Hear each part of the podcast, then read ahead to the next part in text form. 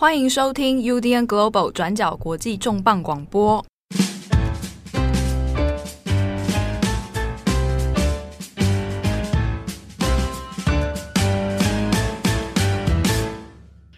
Hello， 大家好，欢迎收听 U D N Global 转角国际重磅广播，我是编辑慧仪，我是郑宏。那每次遇到重大的国际新闻事件，我们就会把郑宏请出来，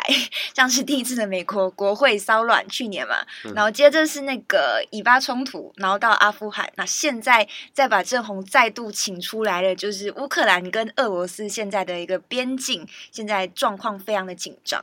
很神灯精灵、啊，那其实有就是在过去大概一个多月来，就是我们也是不断在更新这乌克兰危机。那现在乌克兰危机是始于二零二一年的秋天，从那个时候开始，就是一直有呃风声啊，或者是说乌克兰的军情通报说，呃，俄罗斯在乌克兰的边境哦，不断不断的在异常的在调增部队。相关的呃做法，或者是说就是类似的文攻武吓，其实在呃整个乌俄冲突里面，呃过去八年里面还蛮常见的。那最近一次就是从大概是二零二一年的春天春夏之际，那当时俄国也在乌克兰边境调集了大概七到十万的大军哦。那时候的说法是俄罗斯要呃在自己家国土要做一个大规模的军演。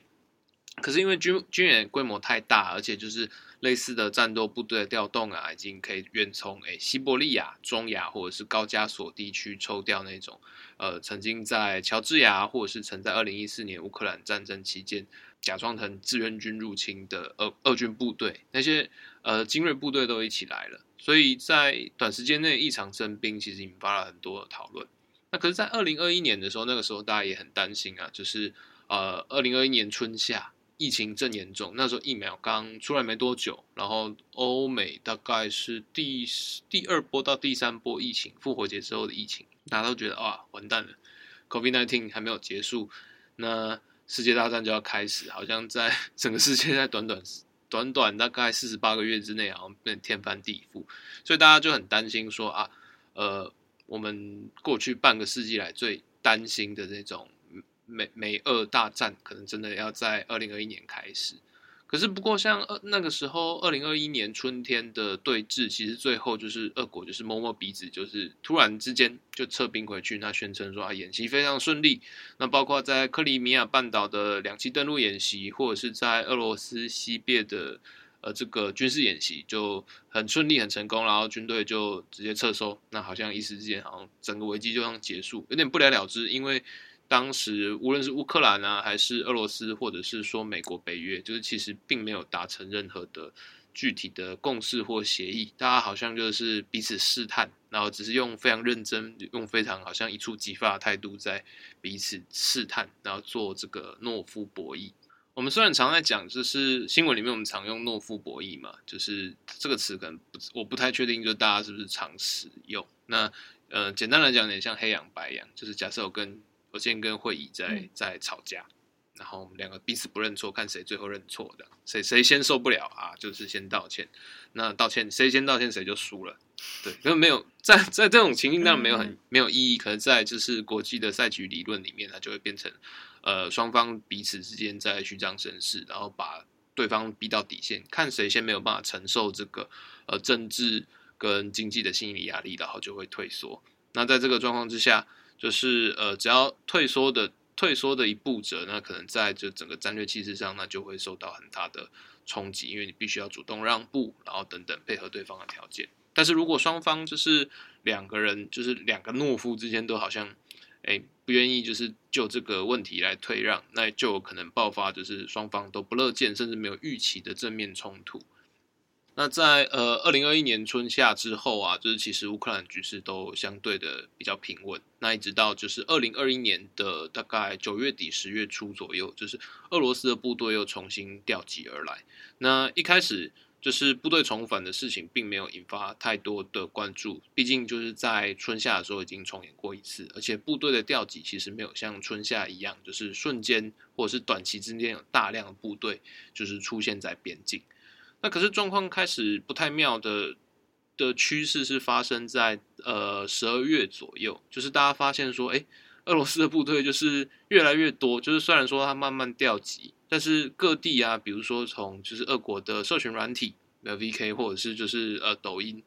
大家开始发现就是不断有那种呃铁铁道迷或者是路人，然后开始在上传就是哎、欸，俄军大量集结，就上上铁板、上铁皮，呃铁路火车啊，不断载着坦克车啊、军车，就是往西部前进。那相关的消息开始引发大家关注。第一个是因为就是部队的集结一直持续，而且持续了将近一个多月。然后再来的话是，呃，跟春天一样，这些部队从就是从东部的各个远东战区不断调集而来。那调集而来的同时，就是其实今年的冬天在欧陆其实是算蛮冷的哦，跟过去不太一样，就是严冬大雪。在这种恶劣天气之下，部队的集结其实并没有受到阻碍。那与此同时呢，就是俄国方面集结也牵扯到在二零二一年夏天的时候，也就是二零二一第一次乌克兰危机之后，普丁其实有透过克里姆林宫，然后发表一篇大概超过五千字级的呃总统论文。那普丁那个时候的论文其实引发很大的争议哦，因为他其实在内文里面就是在质疑，就是所谓的呃乌克兰民族主义到底是不是真的存在。他的结论或者是他的主旨其实很简单，就是无论你是俄罗斯人、乌克兰人还是白俄罗斯人，这些过去都是罗斯民族的后代，就是他们可能在过去是就是同一个民族的后代，然后都使用古俄语，然后也都是这个诺夫哥罗德一系列那种公国的这个历史继承者。普丁认为说，就是呃，俄罗斯它其实在历史意义上它是大俄罗斯，但乌克兰它可以被称为小俄罗斯、那白俄罗斯等等。它的这些分裂都是一直到很近代，那甚至是在二十世纪初期跟中期，因为两次大战的关系，然后才被人工移植所制造出来的一个一个呃人工神话。对，普丁是用人工神话来形容乌克兰民族主义。他认为说，就是呃。这个对台湾人可能有点熟悉啦，就是他一直觉得说啊，这个乌克兰民族主义啊，或者是所谓的乌克兰人认同，是被现代政治所形塑出来的。那他就是呃，在这种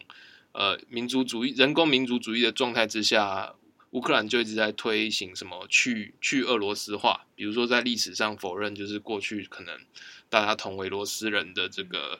传承，然后形塑起，然后乌克兰人是特别的，然后是跟俄罗斯人不一样的这个种族。那所以他有点像是要赋予他可能要进攻，或者是他要强烈侵袭的时候的一个理由，或者是一个正当性的概念。一部分是在现代的一些解释当然会这样说，就是等于是呃你在两次文攻武吓的时候，你就说啊，我认为就是乌克兰这个国家不存在，大家会觉得这样，普丁可能是编造出一个一个说法，或者是说他编造出了一个民族哲学。但其实也有一些俄罗斯观察者，然后或者是俄罗斯本地的一些媒体有提到，就是类似的想法其实不只是普丁所持有，或者是说他并不是因为就是他二零二一年想要攻击乌克兰，然后所以发明了这套理论，而是他可能在他所接受的文化，或者是说他的这个呃俄罗斯民族主义者确实有这样的相信。因为像是在二零零八年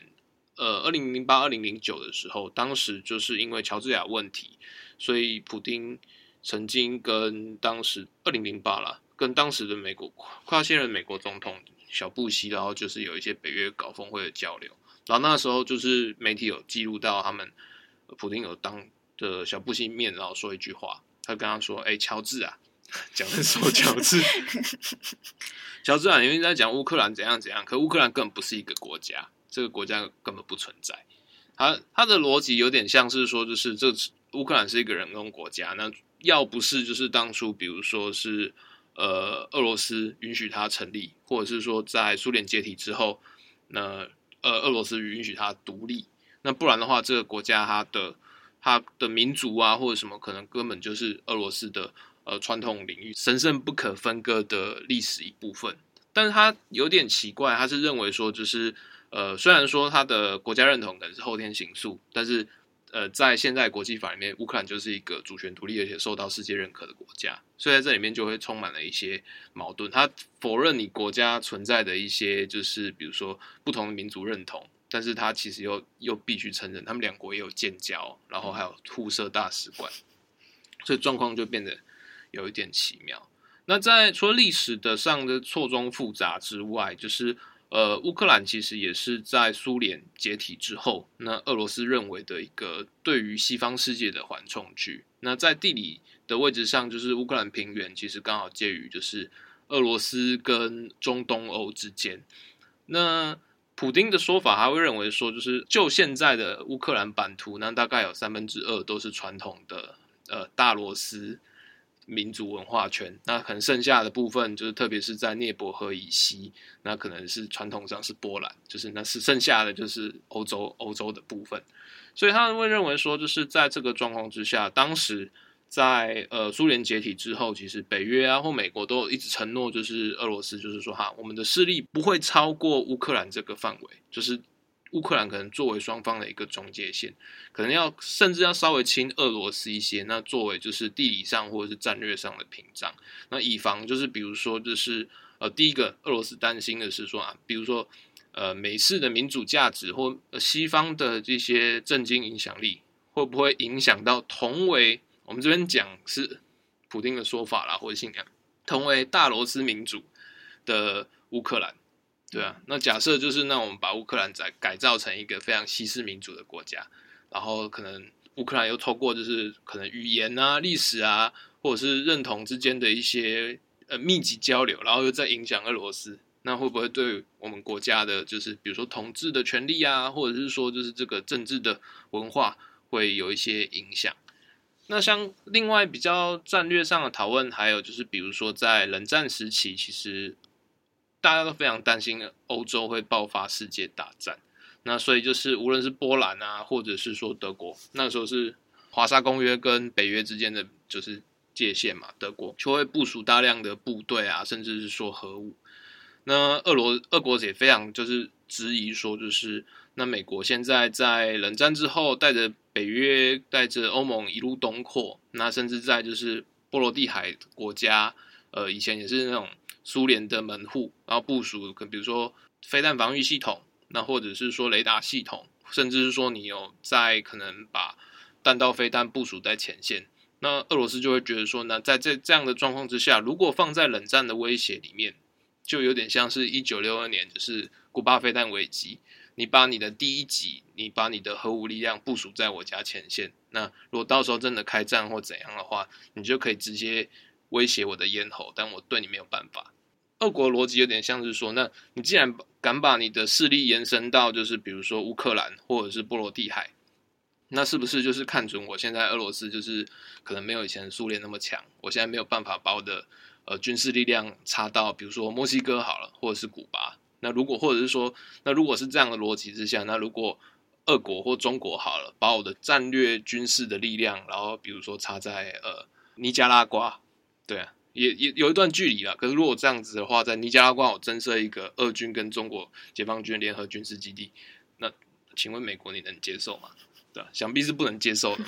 然后除此之外，就是比较有大的问题，就是后来的就是呃乌克兰在这几年它其实面临蛮剧烈的政治转变，那包括之前的橘色革命，然后到后来二零一四年的呃广场革命，呃几次的行动其实都推翻了亲俄的政治人物。那本来本来在苏联解体之后，乌克兰的政治里面，就它也会有一些，比如说境外代理人啊，或者是说一些亲俄财阀等等的，它势力的裙带关系，还有以及它牵扯到的一个呃大国代表的那个角色，其实相对比较复杂。所以在二零一四年之后，就是俄罗斯对乌克兰，特别是在广场革命之后，就开始在怀疑，就是说，那接下来这种颜色革命会不会把乌克兰越带越远？特别是那个时候，欧盟也对乌克兰的革命就是伸开双手。那所以在当时的状况之下，那呃，俄罗斯也就是趁势刚好也有机会，所以就介入了就当时的乌克兰东部的顿巴斯战争。可是，在顿巴斯战争的结果是，我俄罗斯他派出了大概四千的正规部队，然后当成志愿军到乌克兰东部来帮这个乌东的分离主义者打仗。可是当时的乌克兰军队啊，虽然好像跟这个分离主义者比起来有呃装备相对比较精良，可是因为就是在广场革命之后，包括就是乌克兰的情治，然后情报、国安跟国防系统，都因为这个政府内部的动乱，然后士气低落，那甚至有点群龙无首。那再加上就是呃从苏联解体之后，乌克兰的军事虽然继承了非常多前苏联的红军装备跟军事力量，可是就是在常年的经济萧条之下，其实装备的更新啊、呃、部队的贪腐，然后士气的低落，其实都让整个状况非常的差。所以在二零一四年的顿巴斯战争里，就是当时的乌克兰战争，呃，乌克兰政府军就被呃俄国的志愿军与分离主义者打得落花流水，那大概是接近惨败。那最后虽然说就是整个状况就是在国际调停下有有稍微收拢，没有就进一步弄到什么全国覆灭啊，或者怎样。但比如说顿巴斯盆地两个呃独立共和国自此之后就脱离了中央政府的掌控。那除此之外，还有克里米亚半岛也因此就是就是被俄罗斯收回去，那甚至透过就是相对争议的公投，然后被并为俄罗斯领土的一部分。在二零一四年的呃战争，其实对很多乌克兰人而言是一个民族性的耻辱。那一部分它其实有点是像是自我实现预言一样，它验证了就是乌克兰人长期对俄罗斯的一些愤恨跟不满。那呃虽然说虽然说啦，就是普丁在这个去年夏天的论文里面，他一直强调说这个这些愤恨跟不满是一些后设的一的一些人工的扭曲，比如说像一九三零年代的乌克兰大饥荒。那当时有非常多的呃，或者是说乌克兰主流历史学者都会认为说啊，这个是当年就是斯大林为了要镇压乌克兰民族主义，或者是说要镇镇压这些异议分子，所以来故意就是来调配这个粮食啊，要饿死乌克兰人。那所以后来到现在乌克兰独立建国之后，就是会把就是当年的这个饥荒，我视为对就是这个俄罗斯压迫乌克兰人的一个呃历史暴政之一。那可是普丁就会认为说啊，那那时候的天灾啊，或者是共产主义的这些这些分配制度的体系的一些缺陷不良啊，就是可能才是造成这个结果。那它有可能发生在任何地方啊，只是刚好发生在乌克兰而已。结果就被呃谬用或者是扭曲成就是俄罗斯人故意要种族灭绝乌克兰。类似的状况就是变成双方的一些认知歧义。那在二零一四年的战争之后，那乌克兰的呃，民族主义者那也因为广场革命呃当家了嘛，他就会认为说啊，你看果然就是乌克兰就是长期被俄国操弄，那我们的政治精英，我们的前总统亚努科维奇，他就是俄罗斯的走狗。那在这个状况之下，那我我们国家军队没办法打仗，然后被俄罗斯人羞辱，那国土克里米亚半岛，那甚至是说我们本来以为是同胞的这些乌东的俄裔乌克兰人，那全部都倒向俄罗斯。那所以自此之后，就是整个国家的是好或坏啦都有，就是国家的那种民族认同感反而因为二零一四年的革命还有战争，然后重新建立起来。就从此之后，那个认同感是有点像是从二零一四年来做一个切割。那二零一四到现在为止其实也八年了，在这几年之间，其实欧盟啦，或者是俄罗斯或者联合国，其实有不断的然后调停就是乌克兰东部的危机啦，比如说像明斯克一号或明斯克二号，还有后来的诺曼都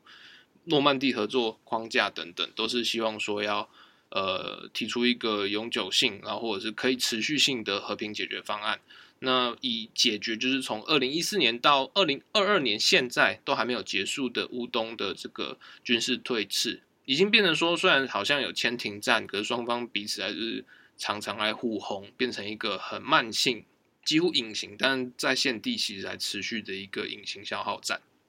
可是在这个明斯克协议的框架里面，其实俄罗斯因为他那时候战争打赢了嘛，所以他也提出了一些就是让乌克兰这边呃于实质上有点难接受的条件，比如说要在修宪，然后保障二一，要给这这个乌东这两个独立共和国一个宪法保障的自治地位，那同时也要用宪法来保障就是俄裔跟俄裔文化之间在乌克兰的历史的特殊地位等等。那这些东西刚好又跟二零一四年以后就是乌克兰新兴的这种反俄民族主义其实有点相抵制，所以就算在这整个状况之下，整件事情就有点僵持下去。那俄罗斯会认为说乌克兰政府就是没有心要来谈和平，所以就是已经明明就已经讲好了，这个明斯克二号到现在为止都没有来来做实践。但乌克对乌克兰人来讲，呃，当初会签这个和平条约，其实就是已经有点像是呃不平等条约，就是这个东西在政治现实里面，你一签，你一实现，那国家就要国家好不容易就是凝结的这个认同感，或者是民众的为了这八年抛头颅洒热血，那到底为了什么？其实就会变成，嗯，双方都没有办法做一个很正面的退让。哎，可是像我们现在讲到这边呢，就是大家也会不知道会不会有同样一个疑问，是因为这现在在西方或者是在国际观察界里面也是同样的一个问题，就是二零一四到二零二二这八年之间，其实有非常多的机会，普丁可以选择要打乌克兰或不打乌克兰。那为什么特别选在就是二零二二年的现在？那为什么这一次又比二零二一年春天那一次还要严重？那到底有什么样的一个时间或空间，或者是一些呃现实上的演变，让普丁必须要在二零二二年，然后真的要冒着就是可能随时擦枪走火，然后挑起就是欧洲大战的风险，然后来在乌克兰边界玩这么危险的战争游戏？好，其实这边嗯、呃，对于普丁来讲，就是二零二二年的这个施压时间点，它有很多解释，但到目前为止，其实都还处于所谓的战争迷雾，就是大家其实没有办法看清彼此的争议，或者是真实的一些呃战略啊，或者是政治意图。那一般认为比较有可能的原因是，就是呃，普丁认为说，在二零二一年底到二零二二年间，就是可能是整个西方世界，嗯、呃，在做政治或是外交或者是战略团结动员最低落的时刻。一方面是在全球疫情期间呢，欧美疫情最为严重，那到现在为止其实并没有一个有效的复苏。那虽然说全球经济在二零二一年的下半年开始已经开始稳定的在恢复，可是那个恢复的力道，或者是说整个恢复社会恢复到常态，其实还有一大段距离，就变成大家有点在小心翼翼的呵护，就是我们后疫情时代这个经济复苏的成果，比如说股价啦，比如说就是社会经济活动啊，大家非常小心，觉得说、啊、我们要我们要恢复原区要很段很长一段时间，所以在这个情况之下，就是我们很对于任何的一些物价波动啦，或者是说天然气的波动啊，等等等，都会非常的紧张。那在这个状况之下，俄国的所有的可能会摧毁这些经济成果的这些威胁态度，他所收到的一些震慑效果就会无比的放大。然后另外一方面也是刚好是跟整个欧盟的状况，或者是西方世界整体的状况有关。以美国来讲，虽然拜登现在上台一年多，可是美国的包括对俄罗斯的一些外交互动啊，或者是说就是在国际战略上的展望，其实呃并没有像普丁所想象的那样友善，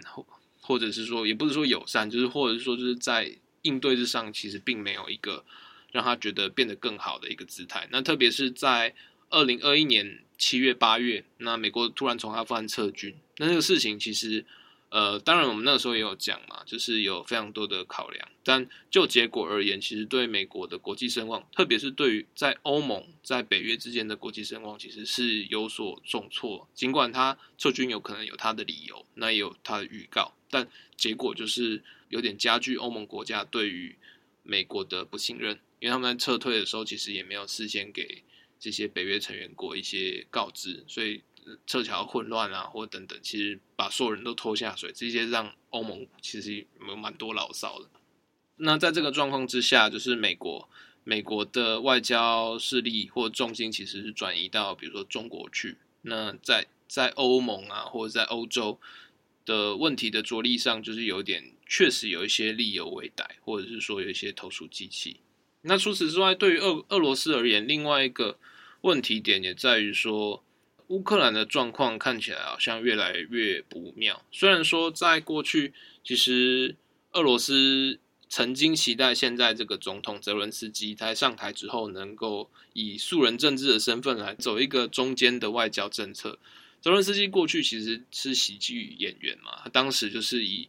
就是呃上台是打主打肃贪，然后清廉，然后没有政治包袱的形象来走。可是他上台之后，其实特别是在这几年，几个政策其实并不如俄罗斯的意。一开始普丁还以为他可能就是一个没有政治经验的一个菜鸟，然后就是可能很好很很好去玩弄。可是泽伦斯基他在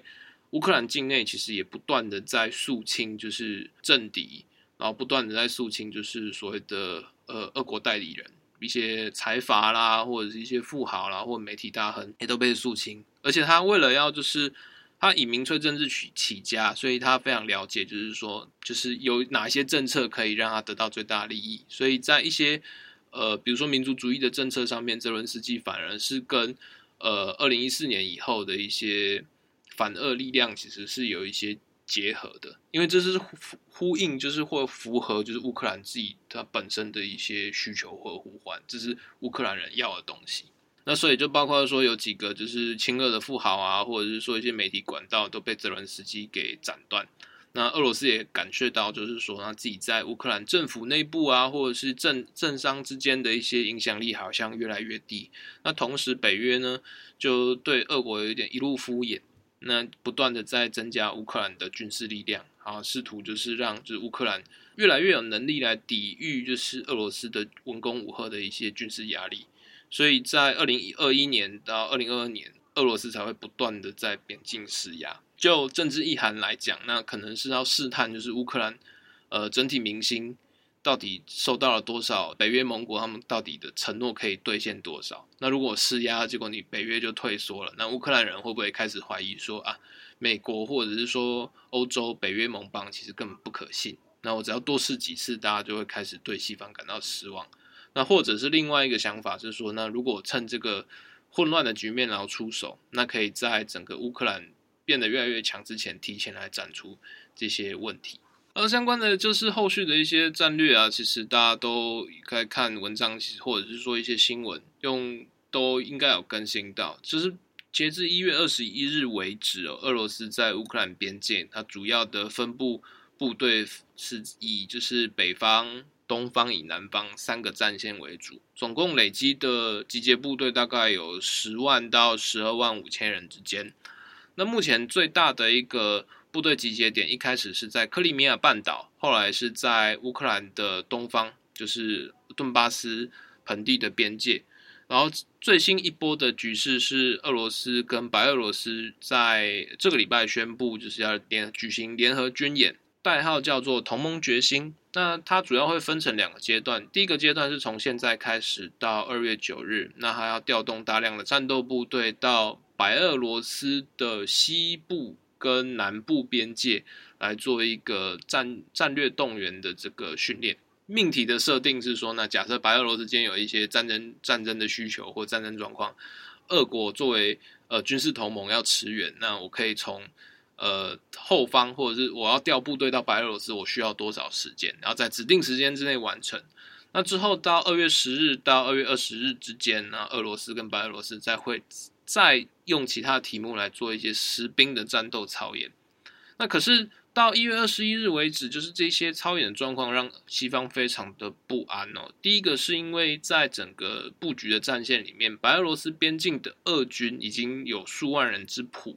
而且当地的俄军他不断不断的在超出所谓的演习预告区。到礼拜五为止，一月二十一日最近的一批俄国部队已经到了乌克兰北方边境的十八公里。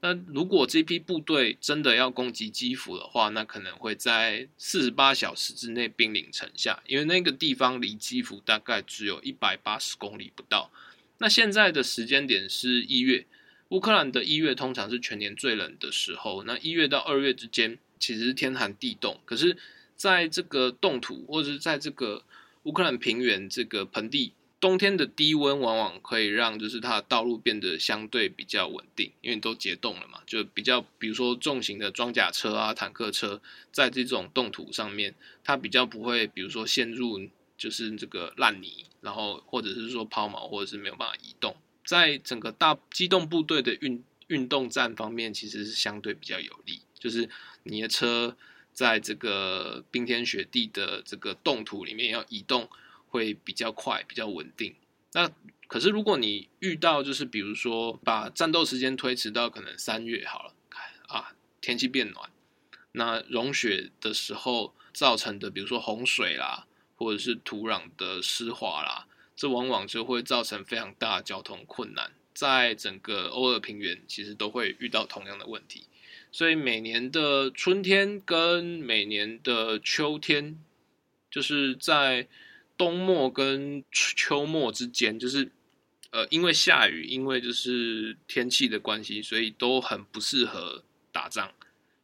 那所以在这个状况之下，大家就会很担心说，那你二月份要动手，那如果一动手的话，这个非常适合战车大军这样长驱直入，那是不是真的会要对呃乌克兰不利？那除此之外，在一月二十一日清晨呢，俄俄国国防部也公布了一系列的海军军演。那除了之前已经动员的空军跟陆军之外，俄国的各方的舰队也都收到了命令，要从现在开始到二月要举行就是各地的军演。演习的范围不仅是有太平洋、北冰洋，那大西洋、地中海也都是呃舰队待命，然后要做战斗训练的一个呃同步命令范围。所以在一时之间，俄国三军都已经积极动员，而且强烈的针对这个所谓的西方战线，在整个状况之下，看起来就是变得非常的不妙。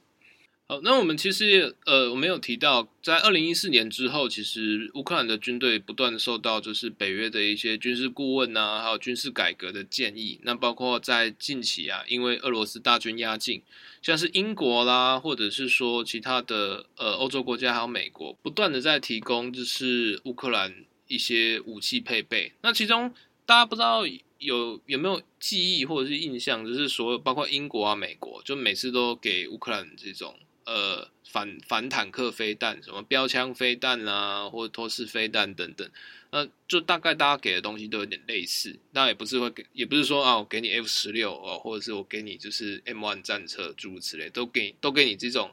反战车飞弹。那其实这个也跟就是呃，在北约建议之下，乌克兰这几年的国防政策有关。其实逻辑上或者是发展上，其实跟台湾大概过去几年在讨论的这个。呃，全民国防或是全体防卫战略其实有点类似。在二零一四年的这个战争之后，乌克兰军事改革就是不断在讨论说，那它的这个呃军制变更，那其中一个问题就是在于说，就是过去的这个大陆军的体制之下，大家都会发现说啊，军事的指挥链变得非常的复杂，就是。我我所有的命令都可能要跟前苏联时代一样，就是要受到很高级的长官的指令。那我我前线的部队缺乏统一，缺乏就是彼此协助的弹性，所以在这个状况之下，呃，再加上乌克兰的本地的地理条件，那过去可能都会强调它的一些装甲部队啊，可是都缺乏对步兵训练的这个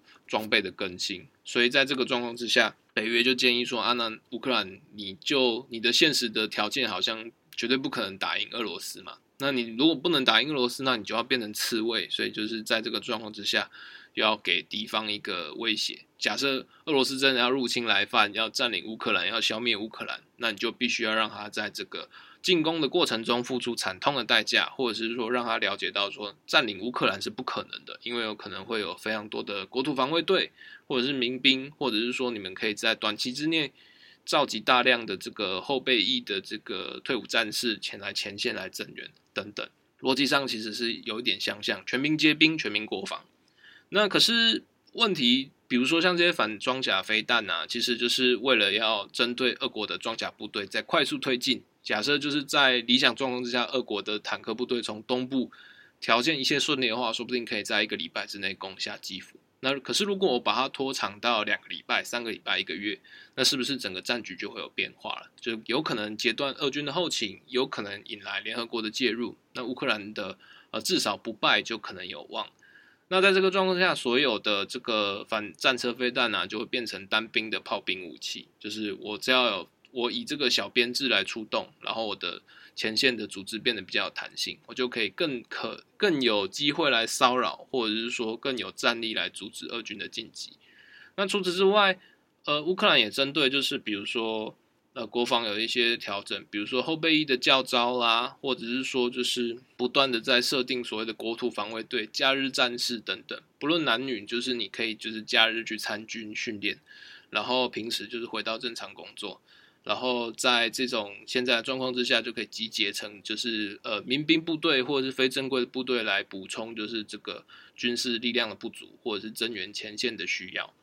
可是像是这些问题，在八年之后的一些实证来讲，普遍大家都会认为说乌克兰的军队或者是军民士气或者是国防意识确实有明显的提升，但是因为就是整体的军费投入或者是军费的资源其实还是不足，所以在整个军事的建军上面，重新建军或改革上面，其实还是有非常明显的瑕疵。比如说就是大家会担心，就是第一个点是在于说所有的军事力量或所有的精英装备其实都还是集中在乌克兰东部，也就是针对俄罗斯的第一线，但其他比如说后备部队啊，他们所收到的资源、经费，然后武器装备，以及就是他训练的密度等等，其实没有办法在足够经济维持的状况之下达成一个很稳定的战力。那除此之外，大家也会担心就是说乌克兰他到底能挡俄军多久，就比如说到现在为止，乌克兰还没有下达全民的动员令。假设战争真的打开打，那就是后备部队召集，在人数还没有到的同时，可能整个国家就陷落了。那或者是说，你征召的民兵部队，他可能没有办法跟这个俄罗斯的装甲兵团来正面对抗。那特别是现在的状况之下，就是俄罗斯也知道，就是你的呃，精英部队全部集中在东部，所以他跟白俄罗斯联合，在基辅的北方、乌克兰的北方这个防守相对比较弱的地方，然后囤积重兵，有点围魏救赵的意思。那在这个状况之下，乌克兰因为要这个推全民国防，然后因为要就是前线建军，所以他可能比如说空军，他没有办法有效训练，没有足够支援。然后海军，因为就是克里米亚半岛已经被并吞的关系，所以根本就没有办法建立一个有效的海军，他就没有办法跟俄国的正规部队来抗衡。那在这个状况之下，那可能导致比如说俄国可以掌握空优空袭你，那虽然你有可能无人机设备啊等等等，可是在绝对空优的状况之下，到底能挡多久，其实也是有让大家感到非常的焦虑。好，这边大概就是我们对于就是目前乌克兰形势的一个总整理。那礼拜五讲到我声音都沙哑了，滔滔不绝讲了四十分钟。那之所以大家会觉得很奇怪，今天为什么就是明明两个主持人，那只有郑弘在讲？那一部分是因为今天的节目是临时抽掉，对对对，那当然跟前线变动有关。那但我们这边也有也有比比较冲突啦，所以就是希望在就是比较呃利落的状况之下，就尽可能把我们已经整理过的东西，然后用声音化来告诉大家。那不过乌克兰的事情啊，大家好像都觉得离我们很遥远。那现在在台湾引发关心的一个点是，大家都会觉得说啊，如果乌克兰出事，那是不是中国也会趁乱来来捞一把？那台湾也有之前又被说成是全世界最危险的地方之一。对，那现在看起来乌克兰又变得更危险，那两个地方都同时很危险，到底会不会出现就是蝴蝶效应？大家就很担心。然后另外一个点也是因为就是呃，乌克兰的战争其实在过去也曾经波及到其他国家的无关者，比如说像最有名的就是呃马来西亚航空 M H 十七 航班在乌克兰东部上空被呃分离主义者的飞弹击落事件。嗯，对，那时候是在二零一四年嘛，二月刚刚发生了克里米亚岛的那个危机，然后在接下来的七月，七月七号的时候就发生了这个 M H 十七 被击落的事件。当时候是这个航空是从荷兰的阿姆斯特丹起飞，然后要飞到吉隆坡，然后是在乌克兰的东部，也就是靠近俄罗斯的边境这边，然后就被那个呃亲俄的部队，然后用飞弹击落。那当时候我相信大家应该都知道，就是机组人员是全数罹难的，就是没有人生还。特别提到这个事情啊，就是对他，或者是说就是我们在最近在录广播，可能有一些新的听众不太清楚，然后常会在讲说我们的用字啊或者什么跟台湾不太一样。嗯，可那大家不要忘记，就是转角国际是国际，就是呃就是编辑会议就是来自马来西亚。对，所以就是当时二零一四年，就是大马的这个马来西亚航空空难的时候呢，嗯嗯嗯相信对马来西亚人，就是国内应该有很大的冲击。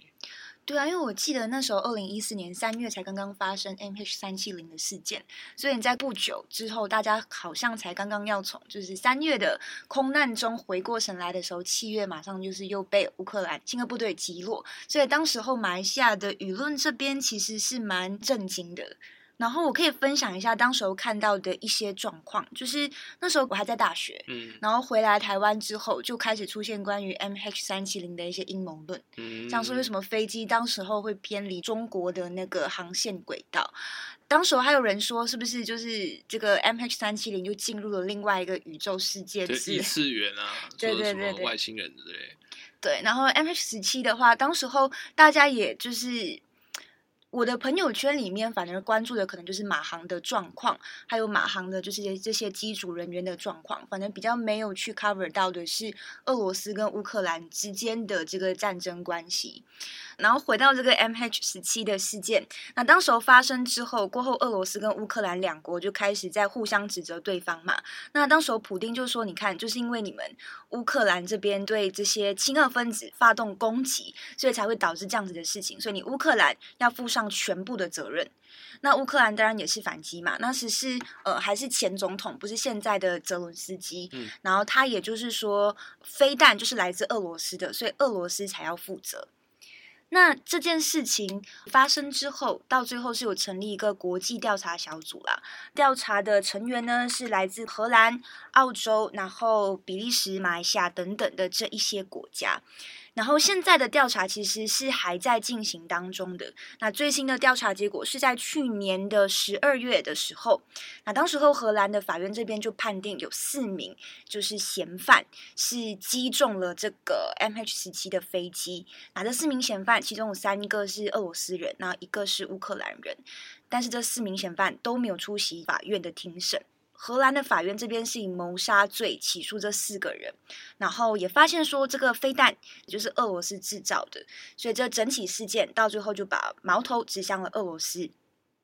但尽管调查结果是这样子出来，但俄罗斯这边当然也是一直在否认，像普丁就是说你做这件事情你就是要让国际社会来进一步边缘俄罗斯啊，然后我们否认这些指控啊等等。那最新的这个判决就是关于这四个嫌犯的判决会是在今年底的时候预计才会宣告完成。好，那我们今天今天节目的最后呢，其实大家也有呃，我们这几天预收到读者的回馈，其实大家都有同样的问题，就是讲了那么多，那俄罗斯真的会打吗？大家都开始在猜测，都觉得说，那可能俄罗斯不会打，他就是在虚张声势。那另外一部分也会认为说啊，就是拜登啊，你看他讲错话，就是 minor incursion， 对，就是那什么轻微的侵略就不算侵略嘛，嗯嗯嗯，就那到底是怎么一回事？就有很多的说法。那其实目前为止，就是现在看起来，就是包括西方的舆论或者是俄国本体的舆论，其实都出现了一些相对比较矛盾的一些状态，就是在西方的一些主流媒体里面，他们其实就非常清楚的说明，就是他们现在不知道普丁到底的决定是什么，不看不清楚就是俄罗斯的争议为何，因为呃武装部队不断的增加，武装部队不断动员，就是动员的军演规模或压境的距离是越来越近，就是战鼓在现实前线确实是敲响。那可是比如说在过去，在比如说二零零八年呃乔治亚战争，或者是说二零一四年的乌克兰东部战争哦，当时的俄罗斯媒体，特别这些官媒，他们其实都会有一些对内的一些宣传战，就是你要开战啊，你要作战，你要怎样，你其实还是要做一些民族主义的铺陈，然后来强调说，那 我, 我发动这个军事行动是正义的，是对的，大家要跟着这个国家领导一起牺牲。可是截至目前为止，就是俄国的官媒其实针对这个一系列的军演啊，或者是对峙行动，它的反应其实相对比较持平。他们都会认为说啊，你看我们在自己家国土演习有什么不对？那你西方国家指指点点，这个就是国际社会的恐俄症或者是反俄症。那但同样就是除了印证这一点之外，其实并没有一个很明确的一个宣传的宗旨是在说，那乌克兰现在这个是很可恶，那我们就即将要攻击，就并没有做一个这样的预告或预警，就是所谓的民心动员或者是整个对内的宣传逻辑其实反而没有起来。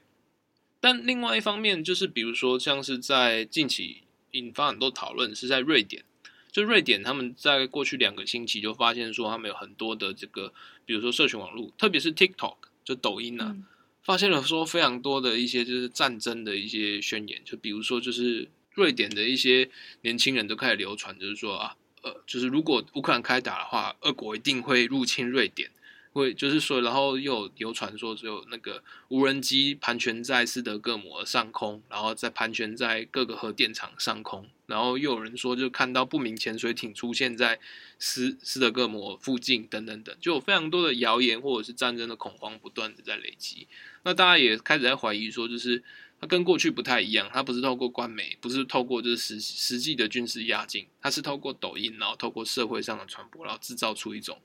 那好像战争会扩大的不断的波及的心理战。那除此之外，就是在国际外交谈判方面呢，就是俄国这个现在这个很强势的举动，或者是特意孤立欧盟，我只跟美国谈，其他人你们不够，没有分量，讲话没有信用，我不讲的这种态度，其实也有引发一些讨论。比如说像是在之前日内瓦第一次谈判里面，只是呃美国代表其实他们的逻辑有点像是说，那我们现在是开放性的对话，我把所有的可能性都谈出来，就是我们用对话来避免战争，就是有对话才会互信，然后才会知道彼此要什么，然后之后才能在这种不设立场的状况之下，然后开始谈判。可是俄国状况不一样，俄国的逻辑就是没有什么对话，没有什么好对话的，我们现在就是谈判，我们有很明确的要求，要求就是西方势力不要再扩张往乌克兰，所以在整个逻辑上，第一次的日内瓦呃协商其实是破局。可是在谈判的过程，或者是说在这个对话的过程之中，美国其实丢了非常多的红利，或者是说肉，就是比如说美国代表跟俄罗斯提出就是说，那如果呃如果你认为我们太威胁的话，那假设假设那接下来北约不要在波罗的海军演，我们接下来再也不在那边做海军行动了，这样子的话你认不认为 O、哦哦、不 OK？ 那俄罗斯当然不置可否嘛，因为心里可能暗爽，但是在形式上就不置可否，然后还故意把消息放出来说啊，美国提出这个方案啦，然后来讨好俄罗斯啦。那结果波罗的海的这些北约国家就觉得不爽，就觉得说你要你要跟俄罗斯谈判，然后你要提出这种可能相对重要或者是关键性的让步，你也不事先跟我们达成一些协议，不事先知会我们，然后就这样硬搞。但美国这边也有一些很大的疑虑啊，就比如说德国跟法国现在对于乌克兰问题就好像双手一摊，反正美国来弄。那大家都说很担心要外交谈判，但谈又谈不出个什么结果。那到底如果出事的话，呃，可能难民的危机啦，或者是这些战争的危机，又是冲击到就是欧盟国家。那你们现在不作为，要搭顺风车，又究竟算是怎么一回事？好，那今天呢，就是我们预录的，不是预录，就是我们今天录的那个乌克兰跟俄罗斯边境的一些最新的状况。啊，希望这个简单的解，其实也蛮长的，就是这样的解释呢，就帮助大家更能理解，就是现在发生的这些状况，其实还蛮长的哦。就是整个发展，我不是说我录的很长，我是说这一些呃幽微的对抗其实真的很复杂，要解释起来其实也需要蛮长的一段时间啦，因为它当中有很多细节，其实如果没有讲清楚，也不知道到底前因后果是什么。好，希望这一集对大家有所帮助，然后大家会喜欢。我是郑宏，我是编辑会议，我们下次见，拜拜。感谢大家的收听，想知道更多详细内容，请上网搜寻转角国际。